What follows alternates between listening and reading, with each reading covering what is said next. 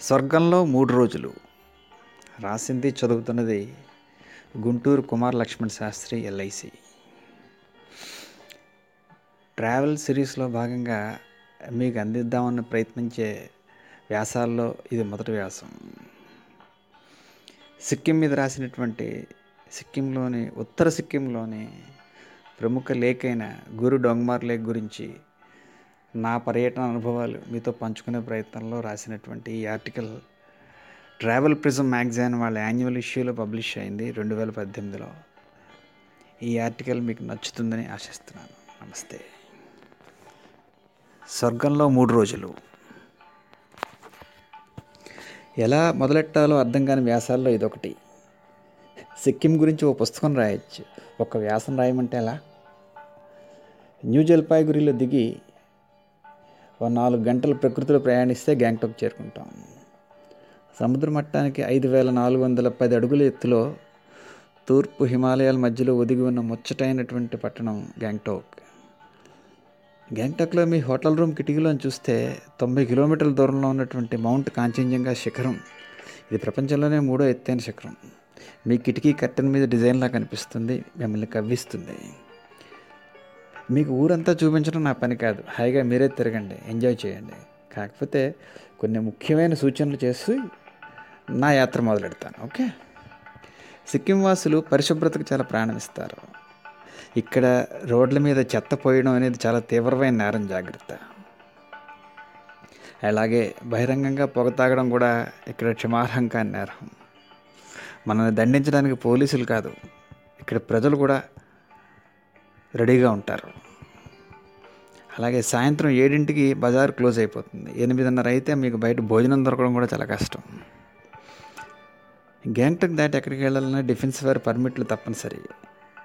ఆ ఏర్పాట్లు మీ ట్రావెల్ ఏజెంట్ కానీ హోటల్ మేనేజర్ కానీ చూసుకుంటారు. మీరేం కంగారు పడాల్సిన పని లేదు. మీ ఆధార్ గుర్తింపు కార్డులు ఫోటోలు దగ్గరించుకోవడం మాత్రం తప్పనిసరి సుమా. మీ ఒక్కరిదే కాదు మీతో పాటు వచ్చినటువంటి అందరివి. మీరు వెళ్ళిన రోజే మీ సిక్కిం యాత్ర ప్రోగ్రామ్ ఫిక్సప్ చేసుకోండి. లేదా సిటీ లిమిట్స్ దాటి మీరు బయటకు వెళ్ళలేరు. ఎక్కడికి వెళ్ళాలన్నా పర్మిట్లు అవసరం. టిబిటన్ డిజైన్తో చేసేటువంటి అతి తేలిక బంగారు ఆభరణాలు తెల్డీ వర్క్ అంటారు వాటిని. అవి చాలా డిఫరెంట్గా ఉంటాయి. చూస్తే మీకు నచ్చడం ఖాయం. షాపింగ్ మాత్రం మర్చిపోకండి. మంగళవారం మాత్రం మార్కెట్ సెలవు ఉండవు. Indo China border Nathula at fourteen thousand five hundred feet. ఆ దారిలో ఉన్నటువంటి చాంగోలేక్ బాబా హర్భజన్ మందిర్ మిస్ అవ్వకండి. ప్రపంచంలోనే ఎత్తైనటువంటి ఏటీఎం కూడా నాథులా సమీపంలోనే ఉంచామా ఒక్క క్షణం ఆగి చూడండి సరదాగా. అలాగే సిటీకి పాతి కిలోమీటర్ల దూరంలో ఉన్నటువంటి దేశంలోనే అతిపెద్ద బుద్ధిస్ట్ మనాస్ట్రీ రూమ్టెక్ని కూడా సందర్శించండి. మీరు ఇవన్నీ చూడడం పూర్తయితే ఉత్తర సిక్కింలో ఉన్న ప్రపంచంలోనే ఎత్తైన లేక్స్లో ఒకటైనటువంటి గురు డోంగ్మార్ లేక్ అలాగే యుమ్తాంగ్ వ్యాలీ పర్యటనకి మాతో తీసుకుపోతాం. రండి. రెడీయేనా?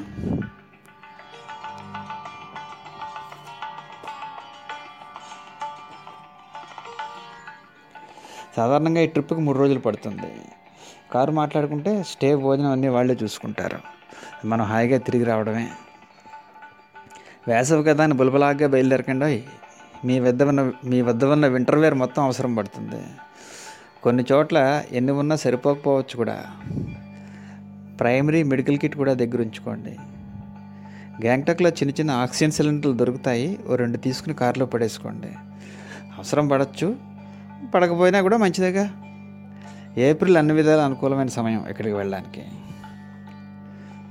మూడు రోజుల మా ఉత్తర సిక్కిం యాత్ర మొదలైంది. తొలి రోజు ఉదయం ఏడు గంటలకి గ్యాంగ్టాక్ నుంచి బయలుదేరాం.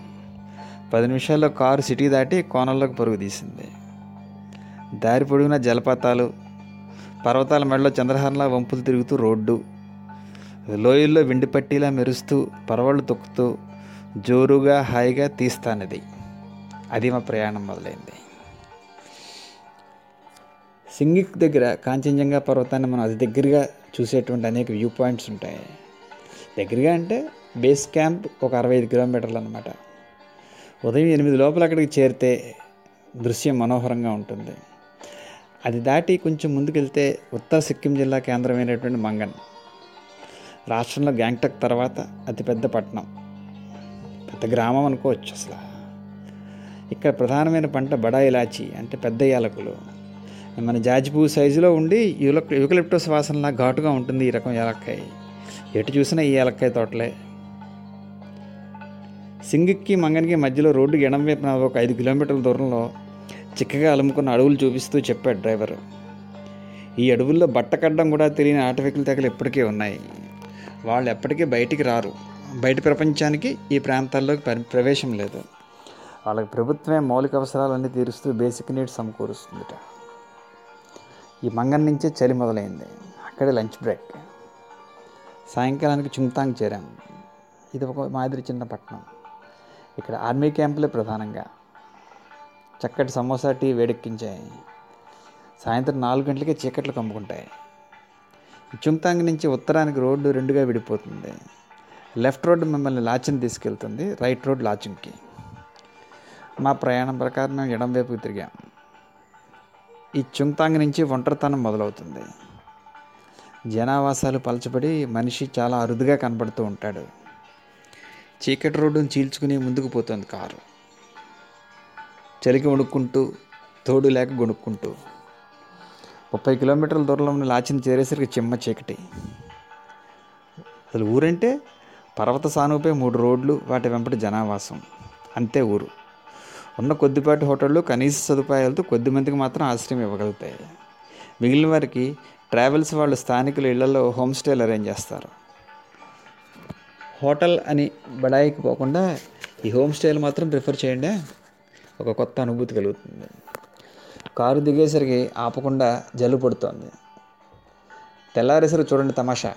అని నవ్వుతూ మాయమైపోయాడు డ్రైవర్. ప్రేమ ఒక పద్దెనిమిదేళ్ళ భూటియా యువతి. ఆమె తండ్రి అన్న గ్యాంగ్టాక్లో పనిచేస్తూ ఉంటారు. తను చెల్లి తల్లి లాచన్లో సొంత ఇంట్లో ఉంటారన్నమాట. ఇంట్లో కింద కిచెన్ డైనింగ్ హాల్ వెనక రెండు గదుల్లో వారి నివాసం. మేడ మీద మూడు చెక్క గదులు గెస్టుల కోసం. గుర్తుంచుకోండి ముందస్తు ఏర్పాట్లు లేకుండా అక్కడికి చేరుకుంటే మాత్రం రాత్రికి మీకు బస్సు దొరకదు. రోడ్డు మీద ఉంటాం అంతే మంచులో. కానీ స్థానికులు ఎవరు తలుపు కొట్టినా లేదనకుండా పడుకుంది కింద చోటు ఇస్తారనుకోండి వాళ్ళకు ఉన్నంతలో మనకి ఇంత అన్నం కూడా పెడతారు. కానీ అది మనకు అసౌకర్యము అంతేకాదు వాళ్ళని ఎంతో ఇబ్బంది పెట్టిన వాళ్ళం అవుతాం. లేదన్న మాట అయితే వినపడదు అక్కడ వాళ్ళ ఆతిథ్యమే వేరు. డబుల్ కాట్ అటాచ్డ్ బాత్రూమ్ ఉంది. వెనక నుంచి ప్రవహించే జలపాతపు కాలువల్లోంచి twenty four hours running water వాష్రూమ్లో గొట్టం ద్వారా వచ్చి బయటకు పోతూ ఉంటుంది. బకెట్లో వేడి నీళ్ళు తొలుపుకుని స్నానం కానిచ్చడమే. భలే తమాషాగా అనిపించింది పిల్లలకి. ఫ్రెష్ అయ్యి కిచెన్లోకి వెళ్ళి వెచ్చగా గాడిపోయి దగ్గర కూర్చుంటే వేడిగా ఛాయ్ ఇచ్చి బోల్డ్ విశేషాలు చెప్తారు. మీరు ఎక్కడి నుంచి వచ్చారు? అని అడుగుతారు. మనం రెండు నిమిషాల్లో వాళ్ళల్లో ఒక్కళ్ళగా మారిపోతాం. ఎనిమిదింటికి పైకి వచ్చి పెమా చెప్పింది సార్ డిన్నర్ రెడీ. బయట వర్షమేమో సందర్ సందరగా టేబుల్ దగ్గర చేరి ఆలు గోబీ సబ్జీ దాల్ వేడివేడిగా లాగించేసాగా తను అక్కడ అన్నీ అరేంజ్ చేసి బయటకు వెళ్ళిపోయింది మా గ్రూప్లో ఒకరికి అది నచ్చలేదు. వడ్డించొచ్చుగా? అన్నాడు. నేనే సర్ది చెప్పాను. మనకు ఫ్రీగా ఉంటుందని చెప్పి తను బయటకు వెళ్ళిపోయి ఉంటుంది అనుకోవచ్చుగా డిన్నర్ చేసి బయట ఉన్న వాష్ బేసిన్ దగ్గరికి వెళ్ళేసరికి పెమ అక్కడ నిలబడి ఉంది. వేడి జగ్గు టవల్ పట్టుకుని మా కోసం ఎదురు చూస్తూ వర్షంలో చలిలో. అది మర్యాద. పన్నెండు వేల ఐదు వందల అడుగుల ఎత్తులో సెల్ ఫోన్ టీవీ లేని చోట వీళ్ళకి ఎక్కడి నుంచి వచ్చింది సంస్కారం? ఆశ్చర్యం వేసింది. ఉదయం ఐదుకే బయలుదేరకపోతే టైం చాలదు అని డ్రైవర్ హెచ్చరిక. తెల్లారికట్ట లేచి జర్కిన్ నుంచి బయటకు వచ్చి తొంగి చూస్తే లాచిన్ మొత్తం మంచు దుప్పట్లా మారిపోయింది. అంగుళం ఖాళీ లేకుండా. దూరంగా కొండపై ఉన్న మొనాస్ట్రీ నుంచి గంటలు ప్రార్థనలు. వింతైన మంచు వాసన. అక్కడక్కడ పొగ్గట్టాల్లోంచి అప్పుడే వెలిగించిన బొగ్గులు పొయ్యి పొగల వింత అందాలు. ఇది వేరే ప్రపంచమా? మేము రాత్రి దిగింది ఇక్కడేనా? ఇంజన్ స్టార్ట్ చేసి అరగంట అలాగే ఉంచాక బయలుదేరాం. అక్కడి నుంచి గ్రీనరీ త్వర త్వరగా ప్రతి కిలోమీటర్కి మారిపోతూ ఉంటుంది. పెద్ద చెట్లని మాయమైపోయి చిన్న చిన్న పొదలు మాత్రం అక్కడక్కడ కనబడుతూ ఉంటాయి. ఆల్టిట్యూడ్ క్రమంగా పెరగడం మనకు తెలుస్తూ ఉంటుంది. గంటన్నరలో ఇరవై కిలోమీటర్లో పద్నాలుగు వేల అడుగుల ఎత్తులోని థాంగు చేరాం. ఆర్మీ క్యాంప్ చుట్టూ ఓ డజన్ ఇళ్ళు. ఉత్తర దిశలో సిక్కింలో అదే పెద్ద ఆఖరి గ్రామం. మా పర్మిట్ పేపర్స్ అన్నీ చెక్ చేసి మమ్మల్ని ముందుకు అనుమతించారు ఆర్మీ వారు. అక్కడి నుంచి మొత్తం ప్రాంతం అంతా ఆర్మీ ఆధీనంలో ఉంటుందట. చూస్తుండగానే గ్రీనరీ మాయమైపోయి పచ్చికెడారిగా మారిపోయింది ప్రకృతి. మందల మందలుగా ఈ ఆకులు ఎక్కడ పడితే అక్కడ. ఆల్టిట్యూడ్ అడుగుడుక్కి పెరగసాగింది. కారు స్పీడ్ పది కిలోమీటర్లు దాటుతాం. క్రమంగా ఆ మాత్రం పచ్చిదనము పచ్చదనము పోయి మంచు ఎడారిగా మారిపోయింది. రోడ్డు పుంతగా మారి రాళ్ళు తోవగా మిగిలి అది ముగిసిన తర్వాత ఇంకో గమ్యం ఓ దారి లేని ప్రయాణంగా అడ్డం పడి ముందుకు సాగింది కారు. కుడివైపు దూరంగా లీలగా కనిపించిన హిమశిఖరం కాంచన్ గేయు క్రమంగా ప్రతి మడుపుకి దగ్గరవుతూ ఆకాశాన్ని ఆక్రమించుకుంది. చేయి చాచితే అందుకునేంత దగ్గరగా. ముందుకు నత్తలా సాగుతున్న ప్రయాణం మనసును దూదిపింజం చేసింది. మా శ్రీమతి చెవిలో గుసగుసాయి ఏమిటండి జర్నీ? ఎక్కడికి వెళ్తున్నాం ఇదంతా అవసరమా? చిరునవ్వుతో కాంచన్ గేయకి చూశాను. దారి పక్కన ఆర్మీ బోర్డు సముద్ర మట్టానికి పదహారు వేల ఐదు వందల అడుగులు ఎత్తులో ఉన్నామని సూచిస్తోంది. చుట్టూ ఆవరించింది అనంతమైన నిశ్శబ్దం. కాంచన గేయం దాటి ముందుకు వెళ్ళిపోయాం పర్వతం మౌనంగా వెనకబడిపోయింది. సడన్గా కారు ఆగింది. దిగండి అన్నాడు డ్రైవర్. ఎదురుగా సర్వల్ ధర్మస్థల్ అని బోర్డు ఉన్న చిన్న మందిరం. మీరు పదిహేడు వేల వంద అడుగుల ఎత్తులో గురు డొంగమార్ లేక్ దగ్గర ఉన్నారు అన్న బోర్డు కనిపించింది. పిల్లలకి చెప్పాను. మీరు యూరోప్లో ఉన్న ఆల్ప్స్ ఆస్ట్రేలియాలోని ఎత్తైన శిఖరాల కంటే కనీసం పదిహేను వందల అడుగుల ఎత్తులో ఉన్నారు తెలుసా? వాళ్ళ మనసులోని మెరుపు కళ్ళల్లో కనిపించింది. డ్రైవర్ వార్నింగ్ ఇచ్చాడు. మాట్లాడకుండా వేగంగా మాట్లాడకండి వేగంగా నడవకండి. ఆగి ఆగి నడవండి. ఇక్కడ ఆసియన్ లెవెల్స్ చాలా తక్కువ. సడన్గా కొలాప్స్ అయిపోతారు సుమా. గట్టెక్కి చూస్తే ఎదురుగా గురుడాంగ్ మార్లేక్. నీలాకాశాన్ని తలపై పరుచుకుని యథా తదాగతుడి మనస్సంత స్వచ్ఛంగా మెరిసిపోతూ అవతల గట్టునున్న శిఖరాలు వెనకంతా టిబెట్ భూభాగం అట మెట్లు దిగి నీటిని తాకి అనిర్వచనీయమైన అనుభూతిని పొందాం. గౌతమ బుద్ధుడి శిష్యుడు పద్మసంభవుడిని టిబెట్లో గురు డొంగమార్గా పూజిస్తారు. పద్మసంభవుడు చైనాలో తథాగతుడి బోధలు వ్యాప్తి చేయడానికి బయలుదేరి ఇక్కడే చైనాలో ప్రవేశించాడు. ఆ ప్రయాణంలో భాగంగా ఈ నీరు తాగి ఇక్కడ ప్రార్థనలు చేశాడట. అందుకు గుర్తుగా రెండు మూడు వేసవి నెలలు మినహా గిడ్డగట్టి ఉండే ఈ రెండు వందల తొంభై ఎకరాల సరోవరంలో ఓ నాలుగు అడుగుల మేర మాత్రం ఏడాది పొడుగునా నీరు స్వచ్ఛంగా అలాగే ఉంటుంది. మైనస్ ముప్పై డిగ్రీల గడ్డు శీతాకాలంలో కూడా ఘనీభవించకుండా. శాస్త్రజ్ఞుల పరిశోధనలకు అందనది వింత. హిందువులు బౌద్ధులు సిక్కులు సమానంగా పూజించే దర్శనీయ స్థలం. ప్రపంచంలోనే ఎత్తైన లేక్స్లో ఒకటైన ఈ అద్భుతాన్ని గుండెల నిండా నింపుకున్నాం. ఎన్ని వందల కెమెరాలు మాత్రం చిత్రించగలవి అపురూపాన్ని? మళ్ళీ రాగలమో లేదో? ఆరోగ్యం వాతావరణం సహకరించాలి. వాటిని మించి తథాగతుడి ఆజ్ఞ కావాలి.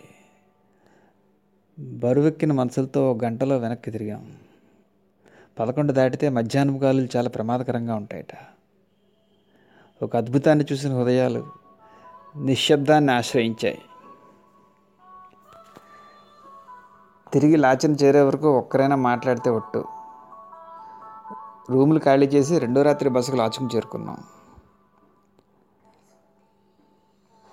లాచింగ్ లాచిన్ కన్నా పెద్దది. స్విట్జర్లాండ్ ఆఫ్ ఏషియా అని పేరు. రెండు హిమశిఖరాల మధ్య లోయలో తీస్తానది రెండు వైపులా వ్యాపించి ఉండే గ్రామం. ఊరి మధ్యలో జలపాతాలు పక్కన తీస్తాపై వంతెన కొండల్లో బౌద్ధారామం రాత్రంతా మంచువాన.